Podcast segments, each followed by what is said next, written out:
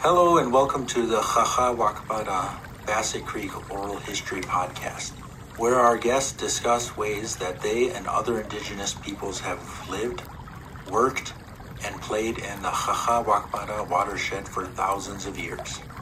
This project was created in Mni Sóta Makoce, or Minnesota, the traditional and contemporary homelands of the Dakota people. The project was co-led by Dr. Kasey Keeler and Crystal Boyd, with support from community partners.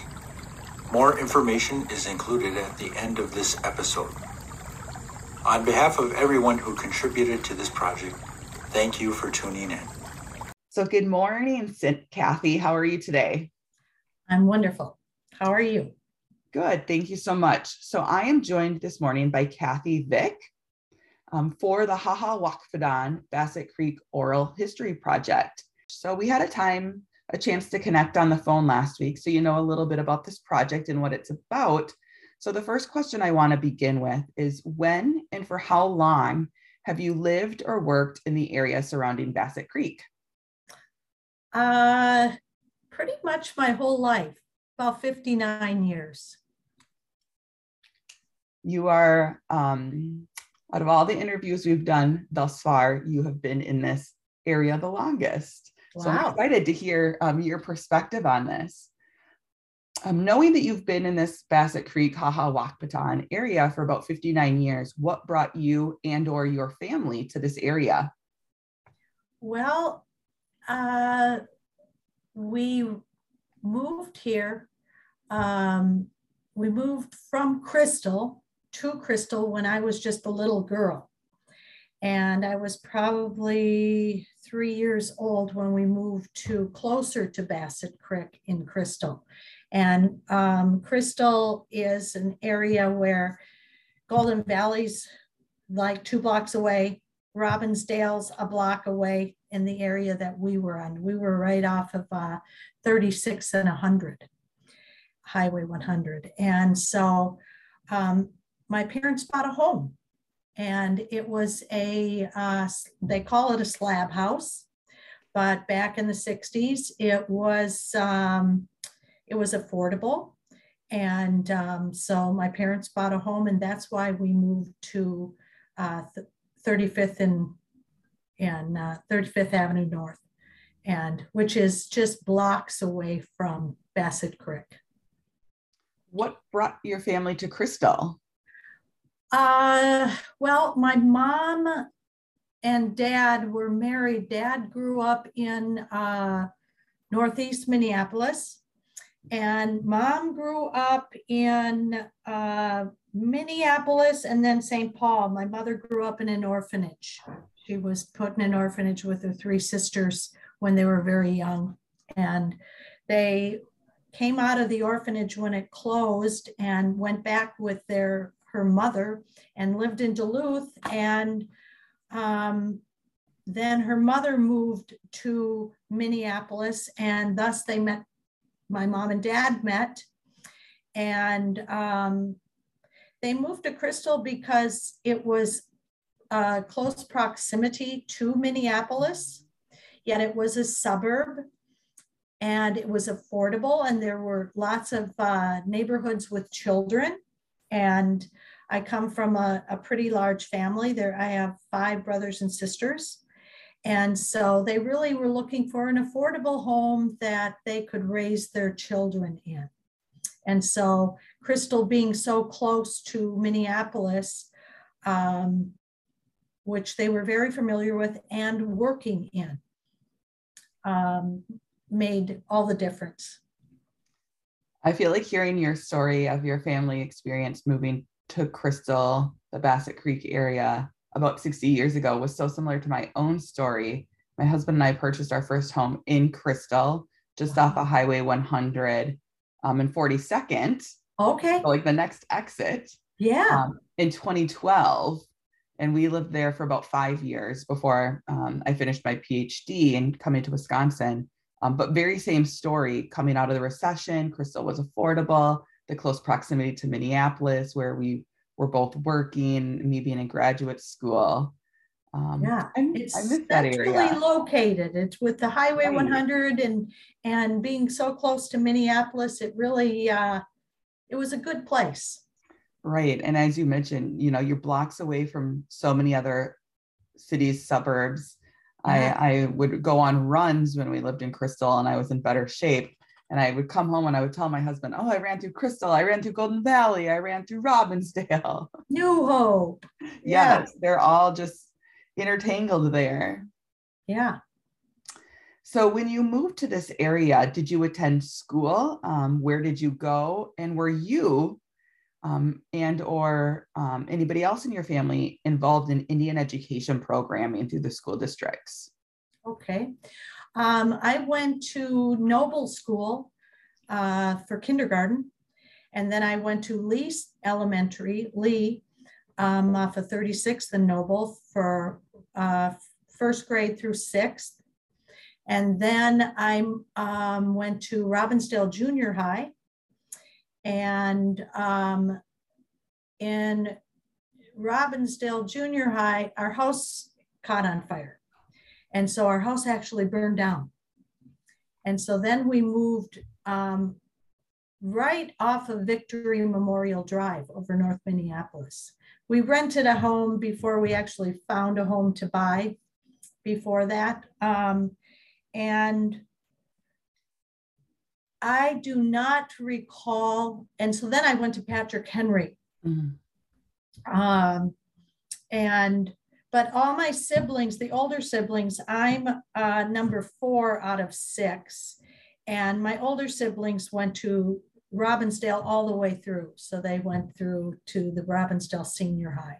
Mm-hmm. I was in eighth grade, and in eighth grade, you went through the middle school, um, right off of 42nd, where you were talking to where those townhomes are now. That's where the junior high was. Okay. Um, but then, so I finished eighth grade, and then in Robbinsdale, you went, and and uh, Minneapolis, wait a minute, Robbinsdale, I would have actually gone to um, the junior high through ninth grade. But in Minneapolis, then you started school nine through 12. Okay, for high school. Yes, for high school. I do not recall any Indian education. Mm. Subsequently, my grandchildren live uh, in Robbinsdale. I have uh, one lives in Robbinsdale, my son and his his family, and then my other son lives in New Hope. Okay. Um, there have now been Indian education programs in right. the schools today. Were your two children involved in any Indian education programs? No. Wow it will be interesting. Uh, and now I want to go look to see when they began in Robbinsdale because I also feel like Robbinsdale has um, a pretty noteworthy Indian education program. Yeah.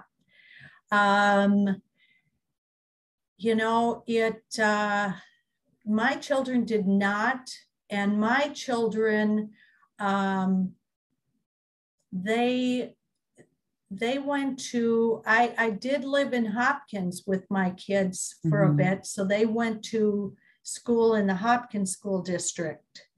Um, and there was no indian education mm-hmm. in that i recall with them.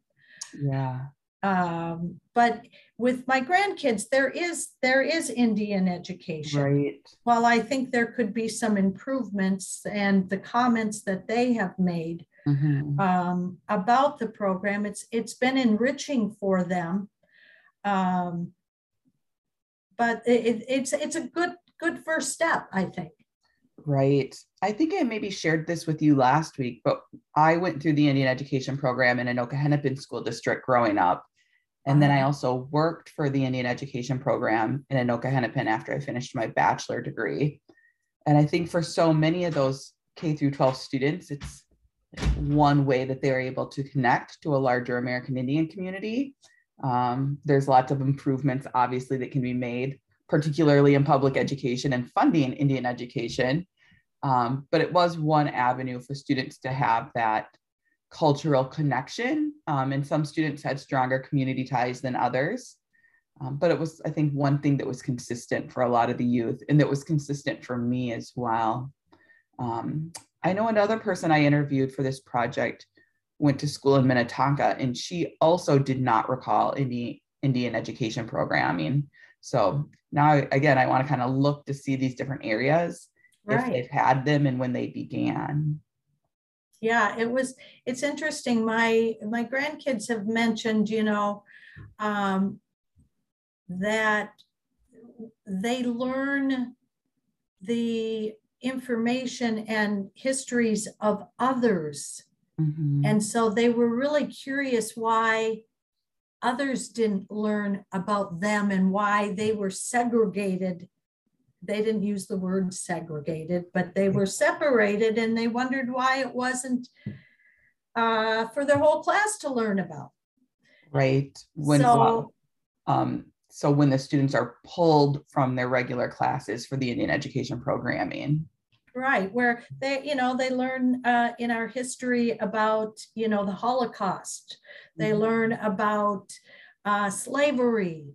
They learn about, so they they're like, we learn about everybody else, but it's it's they don't learn about us. We, we we're learning about us and our culture, but so it was an interesting comment from kids right to have that kind of recognition yeah um, that is that is a really important p- point to think about is why isn't american indian history incorporated into yes. curriculum for all students yeah i think it can be someday especially in these native places yes. like the haha wakpadan bassett creek area yeah it's that is uh, i get chills just when you say the name Mm-hmm. And where I currently live backs up to that the creek, which I played in as a little girl.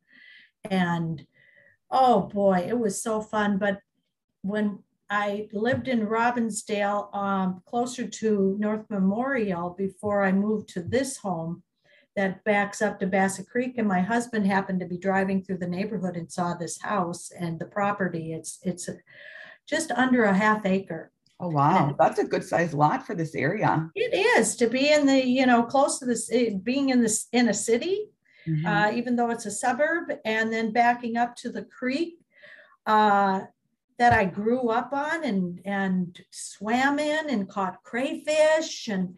But when I walked onto the property, I it was um, the term I might use would be mystical. Mm. It was wooded and it was overgrown because the people who owned the home had passed. And so it was vacant for a year before we got it. And it, and the home really was not a home that I was like, oh, I have to have a split level house. Mm-hmm. It was the land that spoke to me. I could see the trees in the winter with snow on them, and this was summer. And I could just, it was just a calling that this is where I should live and connect. Mm-hmm. And so it's, I've had some really supernatural experiences with the land and with um, our native relatives because land holds a memory. Mm-hmm. And so I knew that this was inhabited at one point by the Dakotas. And maybe, I don't know that they lived right there because it's a swamp, swampy area, but I mm-hmm. know it was traveled. I know it was, um, I know they, they lived very close and, and it was inhabited by Dakota. Yeah, I'm so excited to hear more about this. And I also believe I shared with you that on June 4th, there'll be a community wide event to celebrate this project. And if yeah. you're able to attend that, I'm really um, hopeful to introduce you to Jim Rock, who's Dakota, and his wife, Roxanne Gould, um, who live in Golden Valley as well and have so much knowledge and history to share of this region. And I know they'd be excited to hear your experience of living right along the creek as well. Yeah. Mm-hmm. So this kind of guides me to a next another set of questions and thinking about the geography of this place. So when you think of the Bassett Creek area, do you relate to this region as a native person, if at all? And you kind of hinted at this in your previous response. Yes, absolutely. Um, as I said, when I walked on the property, I first of all the familiarity with uh, the creek and the place of my upbringing and the fondness of playing in the creek and um, just having a place that was the wooded area with the watershed we had a um, and so yeah definitely i as i spoke a little bit about i had some uh, supernatural is the only way i can put it in touch with the native side because I am Ojibwe, but also in my lineage is um, Dakota. Mm-hmm. And so, you know, it's probably a little teeny big toe, but it's uh, a woman was, her name was, we named her Sioux Woman. It, that was the translation from what the name was. She was married to a great, great, great grandfather. Um, and it would be the Mdewakan tribe mm-hmm. which that's who she belonged to. And um, I, growing up, I'm a light, I'm a light skin. I'm only a quarter Indian. Mm-hmm. Um, and so, and because of the um, the blood quantum issues and and the recording of us early on, mm-hmm. I fall under where I'm not a member of our tribe. The three younger siblings are not, and the three older siblings of my family are members of White Earth. Okay. And so I was always felt a little disconnected until moving into the home that I live in now and had the supernatural experiences. Um, I think everybody might be familiar with the book Indian in the Cupboard. um, but I actually have pictures of me with my grandkids sitting on a bench, and behind me is the house and sliding doors. And my husband was taking a series of pictures of me with four of my grandsons. And so he was standing in front of me taking these pictures. The house is behind me. And I chose a specific one of the group of these pictures to put as my screensaver. Mm-hmm and on my uh, laptop. And for about a year, I kept having this thought of look in the window. And I would argue with myself. And I would think, no, I'm not going to look in the window. I'd look at the picture of me with my kids, you know, my grandkids. And finally, one day, that compelling thought of look in the window, the sliding glass window behind me, and when I did, there are natives in the image of this window. Oh, in the reflection and almost. Yes, it looks like an x-ray. So wow. the the features like their cheekbones and their and even a big war bonnet.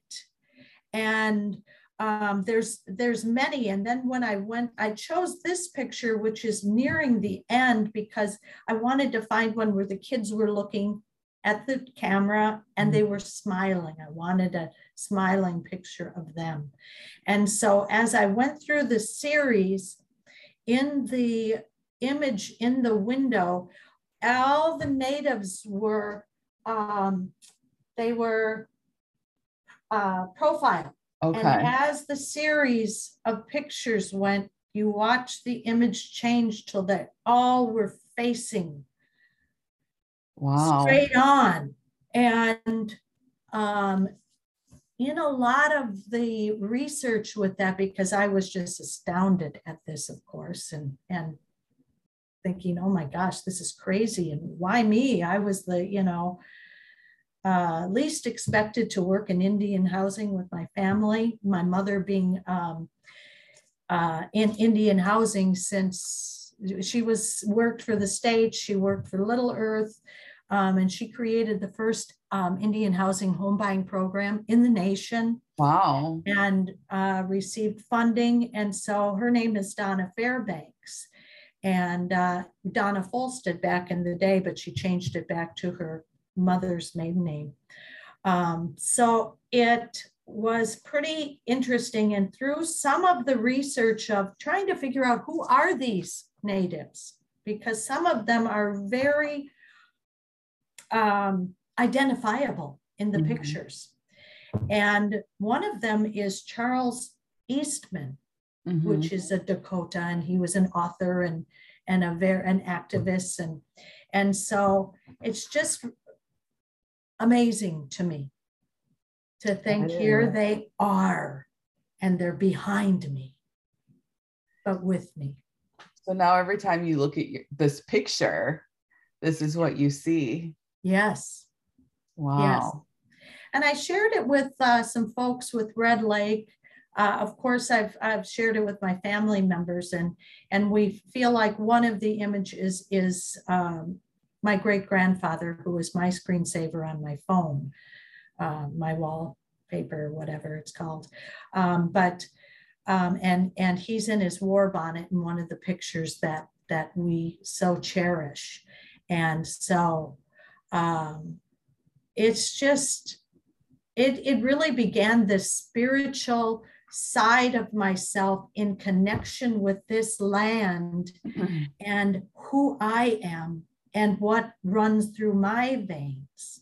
Right. And I think it's also a, a reminder that this is an indigenous place. Yes. And that your relatives are with you, your, our community members are with you. Yes, absolutely. Wow. it's kind of crazy, but it's it was real. Right. So you have this, you do have this real connection, um, in particular when you move to the home that you currently live in um, yeah. and everyday reminders, it sounds like as well. Absolutely. So you've told me previously a little bit about your work. Do you work in Minneapolis? Do you travel a bit for work? Uh, yes, I'm actually self employed and I'm an independent contractor. So I do, right now, I have a contract where I'm working with Little Earth Housing as, as a housing navigator and um, it's funded through AmeriCorps Heading Home Corps. And but I have a contract um, through the National Indian Housing Council. And so I'm contracted, and that's where I would do the travel. So Little Earth Housing is in Minneapolis, and it's the only housing that's specific for Native in the country. Um, but then my other work, if I travel, I do home buying education training, I do team building training, board of commissioner training for all Indian housing entities. Mm-hmm. And that's brought me all over the country. Wow. Yeah. But because of the pandemic, HUD closed, of course, all travel as well as mm-hmm. airlines and everybody else. So it was really stagnant for the two years. So I really hadn't done anything. And I noticed in LinkedIn that Little Earth, uh, well, it was AmeriCorps, was looking for housing navigators and in specific for Little Earth. And so I was like, ooh, this is a natural fit. And um, I'm not doing any consulting because of the travel restrictions. Mm-hmm. And so, um, and with Native people, it's you know, not all, please, we're on Zoom, we're both native, mm-hmm. but with the type of trainings that I do, it's it's important to build that relationship of trust because coming into um, into the business of housing especially is so personal and i work with so many different tribes that uh, it's that one-on-one time that that that makes a difference. So I work in Minneapolis until August. My contract is contract is up. Um, however, I have been they're, they're looking for funding to keep me. That would so, be so nice. I know. It's it's that's so exciting, and they'll still let me keep my contract through NAIHC um, so that if if I'm needed, then they'd give me the grace to be able to go do to do that as well. Yeah, there's so many housing needs um, across American Indian communities on and off reservation. So this is going off the questions list. I apologize, but I'm interested in knowing through your work, do you primarily work with American Indian people in urban areas, reservation communities, or rural areas, or in suburbs, or like a mix of the these geographical residential places? Because here you are living in Golden Valley, an inner ring suburb, a predominantly white suburb, but working with a highly recognizable urban Indian community, yeah. both of which are native indigenous Dakota places. Yes, absolutely. Um, I prior to this, I have done it, it, it, it varies, but I do mostly work on reservations. Okay. So um, here is the first long stint of working with a urban area um, of Native people. Um, I did try back in 2013. Um, I, I came here with my sister and we offered the executive director that we would volunteer. So any trainings we do, we would volunteer our time and help people just become uh, for homebuyer readiness, for financial wellness, uh, do credit counseling, to to open the doors for some of the people and the folks living here um, in the city. And it wasn't accepted. They didn't do it. So i know it it it's come full circle because here i am. Right. And um and it's it's definitely different than the natives that i work with on reservations while they're more you know i think um the term Indianish is something that that I come across, especially in Minnesota. Mm-hmm. So on in with many of the tribes in Minnesota that I've worked with, you'll find that the natives are very some quiet and don't want to speak real loud. And so I've done a lot of training in that area because I am while I'm shy in the social end, in business, I am outgoing and mm-hmm. boisterous. And so I've done lots of training to help. I've trained trainers. So, like, they want to introduce financial wellness and home buying education on their uh, with their members. And so that's been instrumental. I got to spend a summer uh, going back and forth to Red Lake. And oh my gosh, I got to even go to Ponemah. And in Red Lake, Ponemah is like right between the two lakes, and it's a very sacred area. And you don't drive there, even though you can, because it's obviously it's an open reservation, even though it's right. But you wouldn't go there uninvited. Mm-hmm.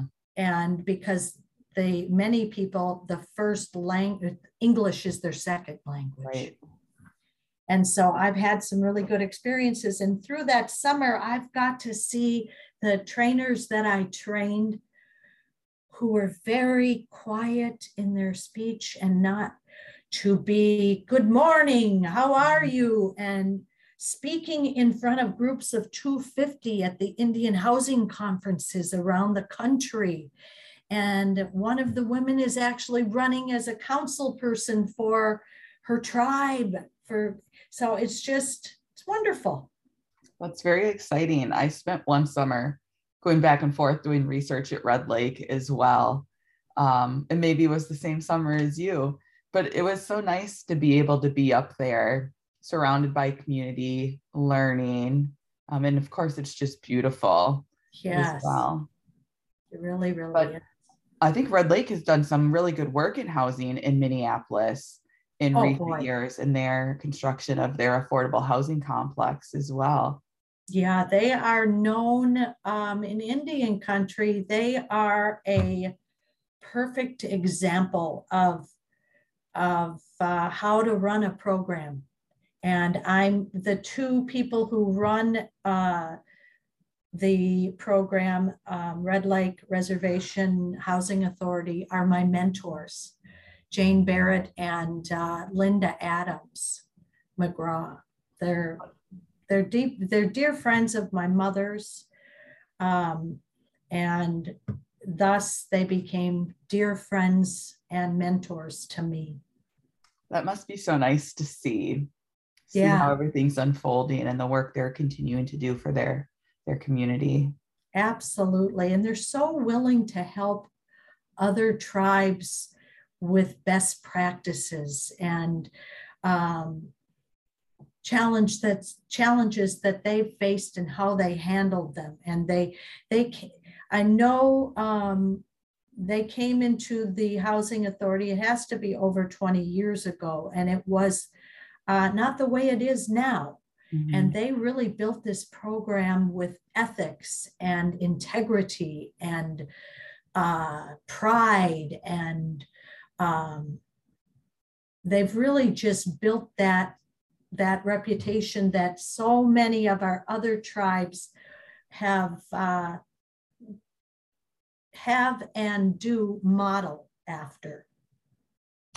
Right. I think housing too is such an important place or area to research and to have more conversations about and provide more education about because it really is something that a lot of Native communities have maybe struggled with. And in my own research, I'm not sure if I've shared this with you before, in my own research, I really look at this historical trajectory of what I call federal Indian housing policy that begins with treaty making and removal and the creation of reservation systems, because that's all linked to today's access or lack thereof Yes. of housing on reservation and off reservation. and gaining that understanding um, like within our reservation and i'm sure others that the housing on the reservation it's like it's a hud house Mhm. you know? It's not like our house. It's a hud house and therefore um it, it it's learn it's a it's it unlearning that no this is it may have been built with hud dollars but this is our house our reservations home that that people can start their their journey and get on their feet and move on to their own home Right. and you can own a home even off the reservation right. And there's programs that can help you. exactly and it's like huh well we're taught because i was an urban indian i am an urban indian but there's that mindset of well you're you know you're an urban indian you're concrete indian you don't really understand. You don't live on the res you don't understand that. And it's like well you know i think we both could learn from each other and Right. and unlearn from each other.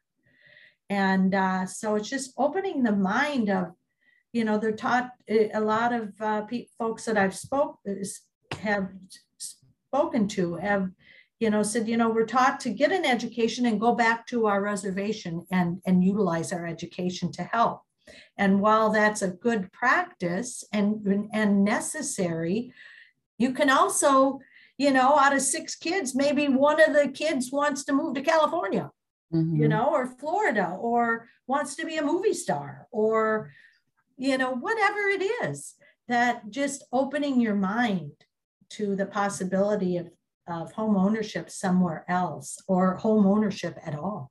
Right. And you are living, you know, in an urban and suburban area and still working with the Native community. So it's work that can also be done off reservation. Absolutely. One day I was sitting in my living room and I had the windows open. It was a really cool evening. And I, I've shared about some supernatural things that have happened. Well, all of a sudden I hear powwow music. And I'm thinking, this is crazy. I, am I like going crazy? So I'm listening, and it turns out And then it, it was like two minutes Mhm. and it stopped. And it was specific powwow music. It was the drums and singing. And I was like, oh my gosh. And I'm backed up to woods. Yes, there's a house, but in the summer, you can't even see the house. And yes, there are other houses to the side. But uh, about three months later, I was looking out my window and it was winter now. And there was a teepee in the backyard kitty corner from my house behind me uh-huh. and uh, away from the creek kitty corner. And it was like, oh my gosh. And I saw some people walking in the woods not long after that. And here it turns out a native family moved in there and they were doing ceremony. Wow. And so the teepee was up for about, it was less than a week, but I figured out that's where the powwow music was coming from. Wow. I feel like there's just so many connections. Um, And they were Dakota. Yeah. And maybe it's, if you said this other people live in this area, and it could be the same people, uh, Rock, the last name? Yeah? Jim Rock and Jim Rock. and It could be where he lives. Yeah. Um, I don't know. yeah. I was thinking that when you were sharing this story, because they have shared um when I did the interview with them, um, you know, they do ceremony. Yeah. But once the recording stops, um, we'll have to figure it out if they Yeah. are indeed your neighbors, because I do know where they live. Um, when my husband and I bought our house in Crystal, not far from where you live, Mhm. within that first week of living there, I was doing something in the, inside, unpacking probably, and my husband was outside, but he comes running in. He's like, Kasey, Kasey, there's like an Indian guy uh, that lives behind us. I'm like, what are you talking about? he's like, he's wearing one of those like ribbon shirts, you know? I'm like, what? Oh, he's got long hair and a ponytail. I'm just like, what? like, these are all these stereotypes. So I come up and I look and I was like, oh yeah, I think he is native. And the the gentleman was working in his backyard and we had a, a fence that separated our yards. But over time, um, I came to realize that that was Dave Larson. Okay. Um, and I don't think they lived there full time. So they were always kind of like hit and miss. Um, they weren't there a whole lot. And when I moved to Madison, um, the street that I live on, just up the road from me, is a Native woman. Um, well, she has since moved. They just moved this past summer, but she was a Ho Chunk woman who is a journalist, um, pretty well known, worked for Madison Magazine, but most recently has transitioned to go on to become the CEO of Indian Country Today. Oh, cool. I know. So here we are in these like very white suburban places, yes. but there are Native community members. So this leads me back to the questions and thinking about how has living in the Bassett Creek area informed your identity, if at all, as a suburb and thinking about being a Native person in these really white environments away from reservation communities? you know it it brings me to because of the land um, and the creek being right there and the woods and the wildlife and it's hard to separate the thoughts of the past of how we lived and what we were allowed and that's such a sad word allowed to do Mhm. with ceremony with hunting with gathering with um, our medicines um, and it's affected me in the way that i honor the past with it but it saddens me in the sense that that there aren't more natives and that Mhm. you know if you let's say you may get stopped by the police if you went and did a ceremony Mhm. um, or questioned what are you doing because i was walking behind and gathering and looking and And um, I had people, and it wasn't their property, it was it's public land, but uh, I had people actually stop, what are you doing? What are you doing mm-hmm. back there? And it was just so strange to me. Um, and and uh, thinking about I'm just walking and I'm just looking and, and actually I was picking up garbage. Um, you know, as I noticed in the woods, I thought, well, I'm out here and gee, I noticed a lot of trash. So I just started gathering the trash and just spending time. Mm-hmm. So it's really just um, being in that predominantly uh, white area I, of course, don't want to offend anybody and I don't want to scare anybody just by my simple walking through the woods. Um, I actually sent a card to uh, the people because they don't live, they live like two houses down from me, and it was woods right there. And it was a man, and he was like, it's what are you doing? And he was so upset.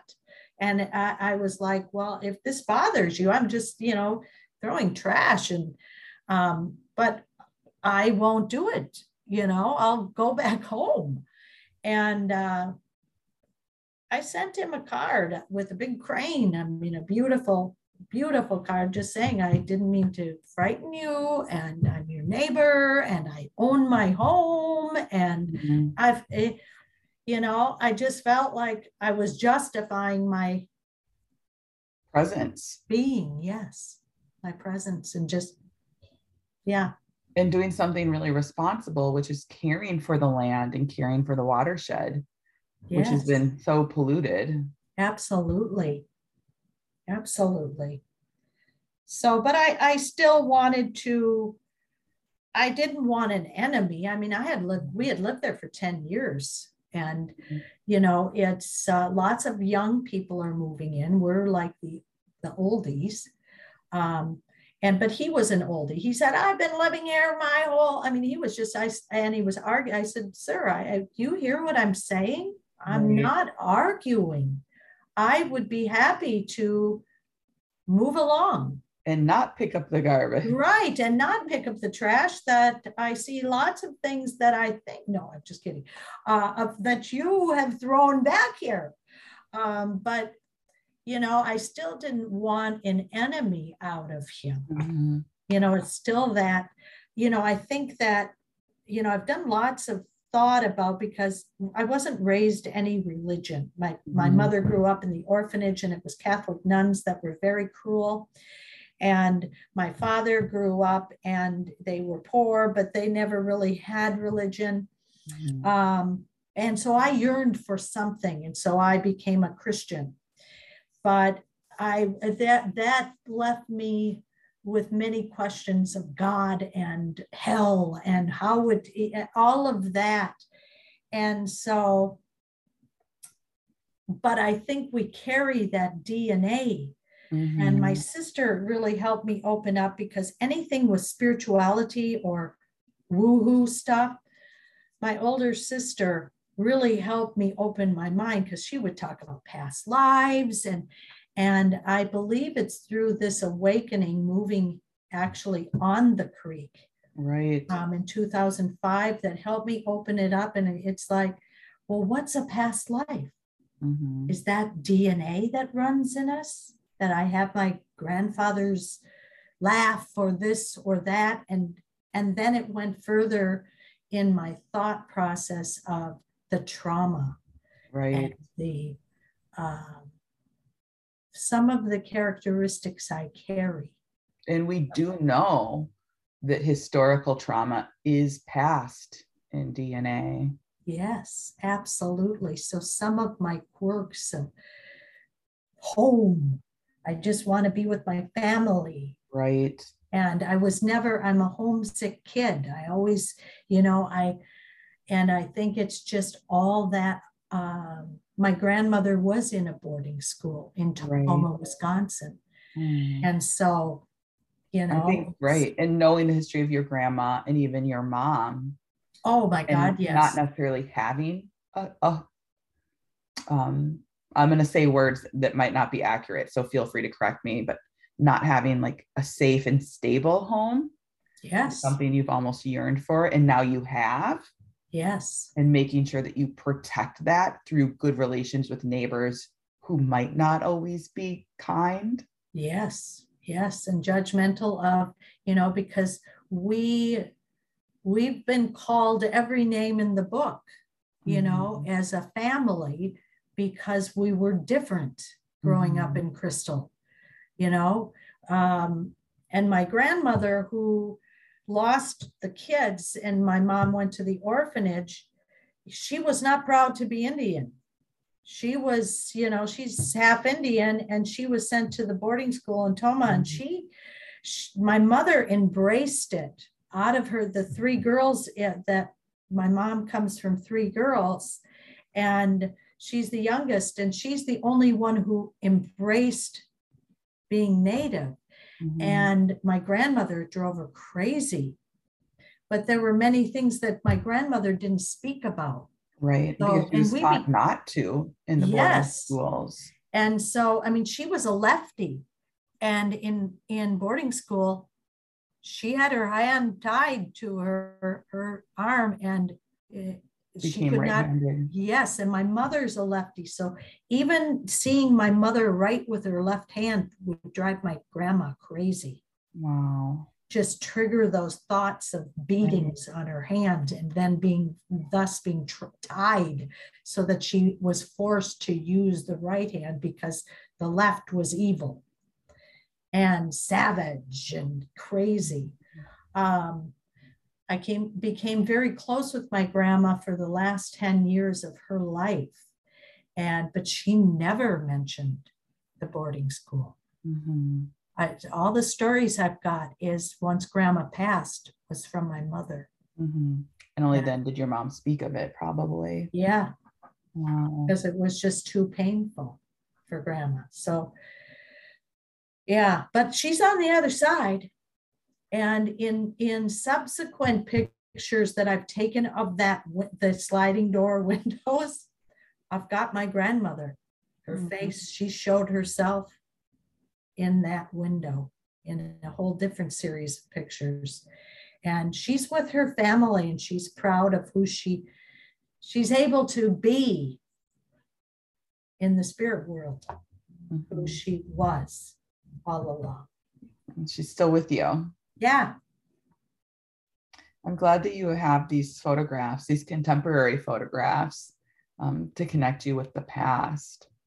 Yeah, it's, and when I first saw it, I thought, what's Carrie doing in the window? Because my, uh, my older sister looks identical to my grandmother. Mm-hmm. And then my other, my oldest sister, she looks identical to my Norwegian grandmother.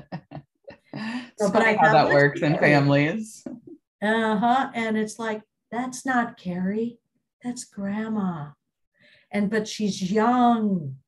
She's mm-hmm. not 86 years old, grandma. She's she showed herself young. Do any of your siblings live in the Ȟaȟa Wakpadaŋ area? Um, my brother uh, no, he actually lives off of Minnehaha. Okay. Um, no. No. Um, it would. I was wondering because if they did, I would ask if they had similar kind of connections to the past as you've been having as well. You know, it's my sister Carrie, the one who looks just like Grandma. She lived in Minnetonka, um, and now she lives in Duluth part time and she lives in Florida half the time. But then that Duluth connection with with the Ojibwe, mm-hmm. and um, but no, I'm the only one. It's I think again, it's that home. Right. I'm, a, I'm driving down the streets that I rode my bicycle. The home that I live in, I actually trick or treated at. Oh my goodness. and I remember the last year I was 14 taking my brother and sister And this was the rich part of that neighborhood because we Mhm. grew up in the slab homes. And then a block, uh, two blocks over was Golden Valley. And then the nice homes started with basements and, you know, more than one level.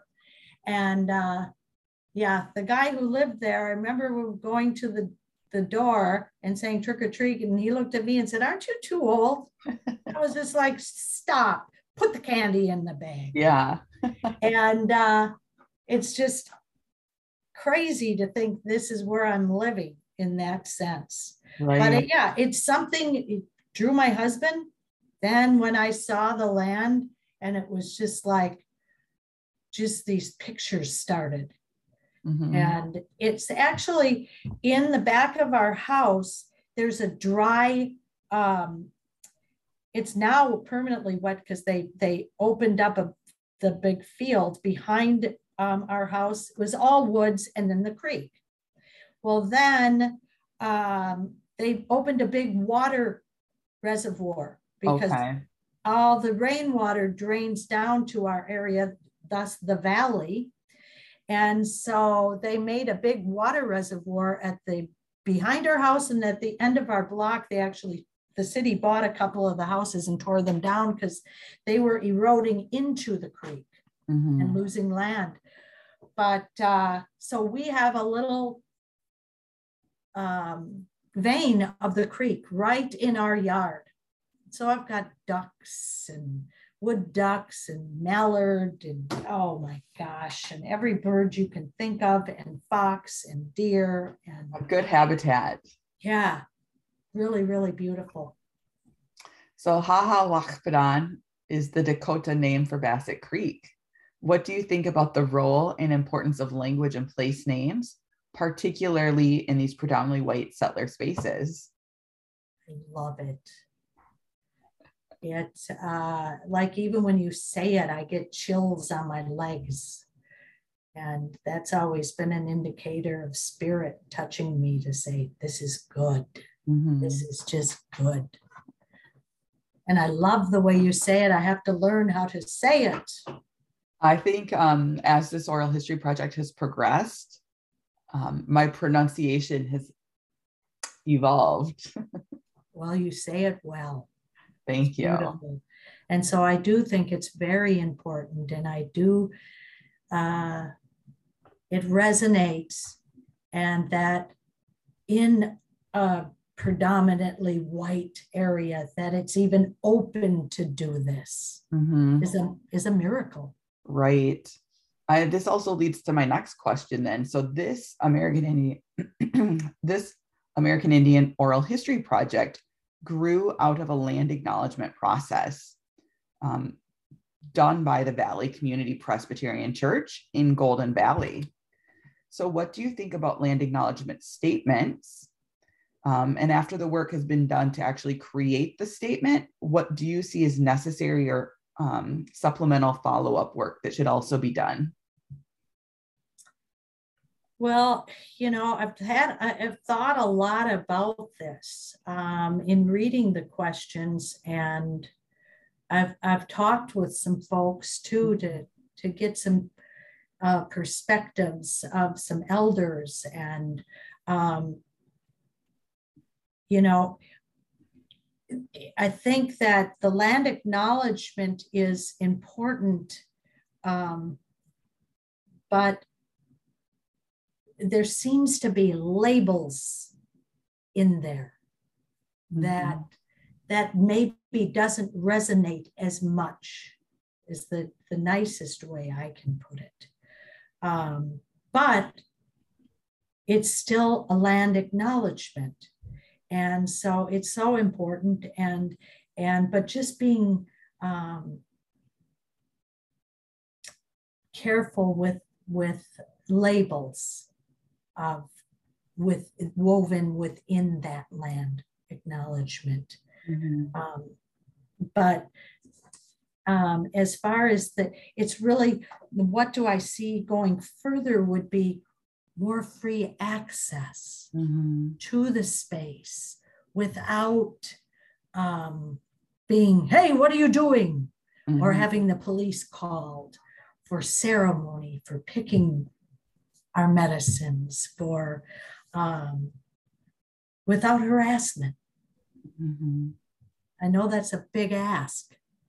Right. Because people live all on the edges and most aren't native.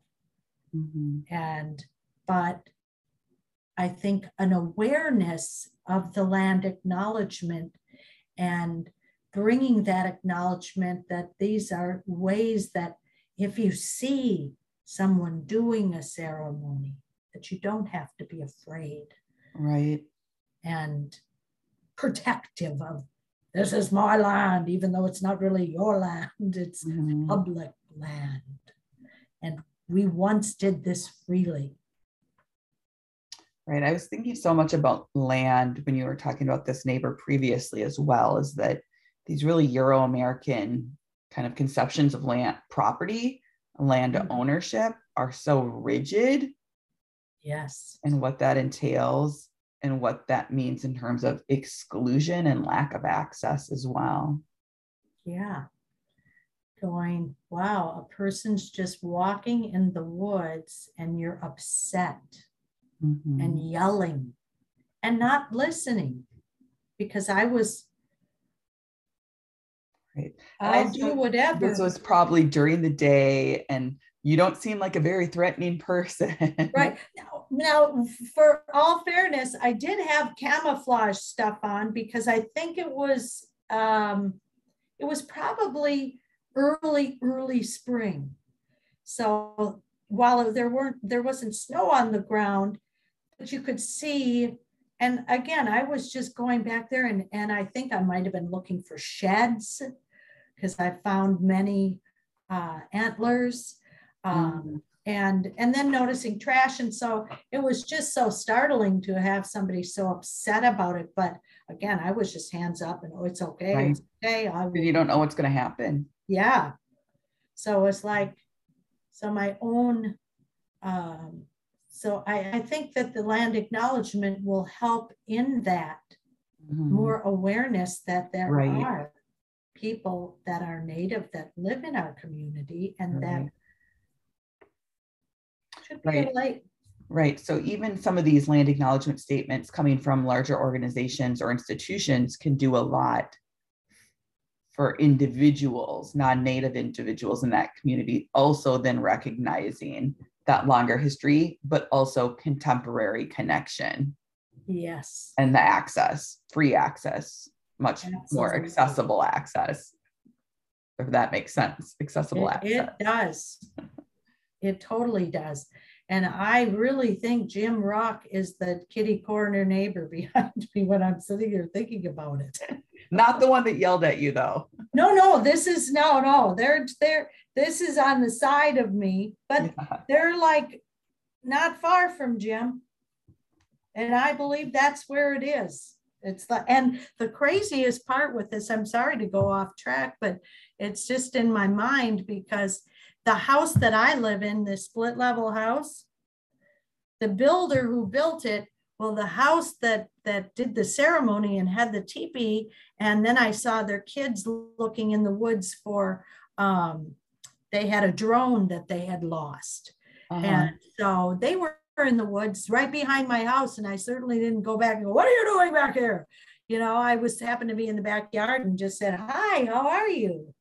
you guys looking for something, you know, and wanted right. to help. But um, and then I learned about them. But it's their home is ex- the same builder built the home. It's like we have identical houses, even, which is just kind of crazy because yeah. I had looked online to see what does that house. Oh my gosh, it's like it's a mirror image of my home. Wow. Such a small world. Yeah. So, in thinking about the watershed in the environmental aspect of it, what advice would you like to give to those who help manage and steward the Ȟaȟa Wakpadaŋ Bassett Creek watershed in the area today? Are there any particular initiatives or changes you would like to see? Hmm. You know, it's it seems to me in that it there is great care in in this um, i think really just continuing to honor it and and to keep it clean um, you know and like I said, because we're in Golden Valley, we have a lot of water running to us from other cities, mm-hmm. and just making sure that that is cared for in a way that it's not um, negatively affecting. Yeah. Um, caring for the environment a little bit more, it sounds like. Yes because um, it is so beautiful and so important. Right. And it's not just this one, like one creek, there's lots. Of, yes, that go to it, the runoff from everything right, goes right. to it. And making sure that we're not just getting everybody else's polluted runoff, mm-hmm. whatever that runoff is. Right right? Like your house on the creek is only one house. What about everything else that's along it? Um, businesses, golf courses, and private property. Yes. Yeah. Is there anything that you would like future generations to know about your experience as a Native person growing up in a place like Golden, or growing up in a place like the Ȟaȟa Wakpadaŋ watershed, um, these predominantly white suburbs? um, just how how precious this is in in and for children to be able to go in in this water and play and explore and safely and and um, that it's clean, that you, your kids don't have to worry about disease being in it. Mm-hmm. Um, and then all of the wildlife that depends on this water. And from the rocks to the crayfish to the fish to the ducks to the geese to the everything that's connected mm-hmm. to this. But as a person, for children, I think especially to be able to explore like I did. Right. You right. know, we had picnics. We would pack a little lunch and ride our bikes down uh, Lilac Drive, it was called.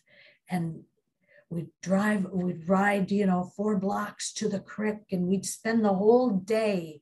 And back in the woods at one part of the creek because it wound through the woods and there was a tire swing. And so we or a rope swing we mm-hmm. jump in. I mean we just had to be able to do that for future generations.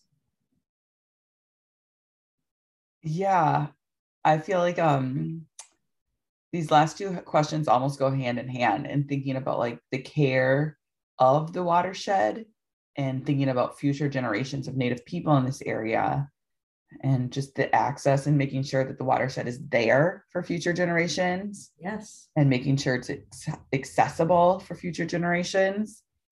Um, this is totally circling circling back to the very beginning but you said as a youngster you grew up at highway just off of highway 136 and that's pretty close to where the Valley Community Presbyterian Church is located off of Lilac Drive. I know the church. That's where I vote. Okay.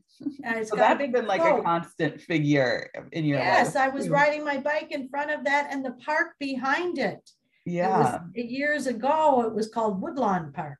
Mm-hmm. Now I, I, it's uh, starts with a G. I don't even know the name of the park, but it's it's the park that I played at as a child and went ice skating in the winter. And that church was always right there. Yeah, it was built in the early 1950s. Mm-hmm. Yeah, so the new right on Lilac Drive there. Yeah, right? Yeah, absolutely. So exciting. Well, is there anything else that you would like to share uh, that I may have missed or we didn't touch on? No, I think really just it, you you speaking about keeping um, making sure that this exists Mm-hmm. and the recognition that before all, all the homes were built here and and recognizing that there were people here Right. this was someone's land in the sense of living and moving. Because you know with native people eh, especially in the woodlands that we move season to season. Mhm. so if it and water was always so important. And so i know that this oh it goes all the way to medicine lake right. you know and all And the to the way to Mississippi the mississippi Mhm. and all things that we and so just that care and ac- accessibility Mhm. and honoring of the native people who want to come back to it Mhm. and honor it Yeah, you know, it also makes me think about, you know, you and your chil- your children, your sons didn't grow up with Indian education programming, but now you have these grandchildren who are, but they Yeah. wonder like, well, why why are we getting pulled out? Why aren't we learning this in our regular class? But even something so highly accessible as this creek, or Yeah. seemingly accessible, right? We we could have access to it. Um, that folks could learn so much from just by being on the land, um, both native and non-native Yes. children. yeah because they're you know it's it's having that history told and the inclusion of everyone learning our history we know everyone else's history that's one of the things my grandkids have said you know we learn about everybody else but how can we just go Right. and it's like that's a good question but i'm Mhm. glad that you get to go you know, because they've got to go mapling and, you know, uh, they've got to do lots of things. And so I'm grateful for that. But it is still a little strange that the interest of, Mhm. is anybody else interested in, in us? Yeah. Well, hopefully we see change Yeah, in the coming years. Um, and while they're still, you know, in school. yeah, absolutely. Well, there's change. You had, you had mentioned that in Anoka, that you had, you know, so um, Yeah. where I, I know you're younger than I am, but uh, my children in Hopkins area did not. Right. So it's interesting. It is. And But what There's progress. Right. I, I think a lot, it sounds like is also based on geography and where you're living. Yeah. Yeah, yeah. Well, thank you for joining me today, Cathee. Thank you for having me. All right. Naya Chopna Becha, Wopira Tanka Unkeni Chiapi. Thank you for listening. This project may serve as a model for other communities that seek to go beyond land acknowledgement. To learn more about this oral history project, please contact Hennepin History Museum. The project was produced following the standards and principles of the Oral History Association. In addition to this podcast, the interview recordings, transcripts, and narrator files included signed legal released agreements can be found at the Hennepin History Museum. Funding and other support was provided by the St. Anthony's Falls Heritage Board, Hennepin History Museum, Valley Community Presbyterian Church, and the University of Wisconsin.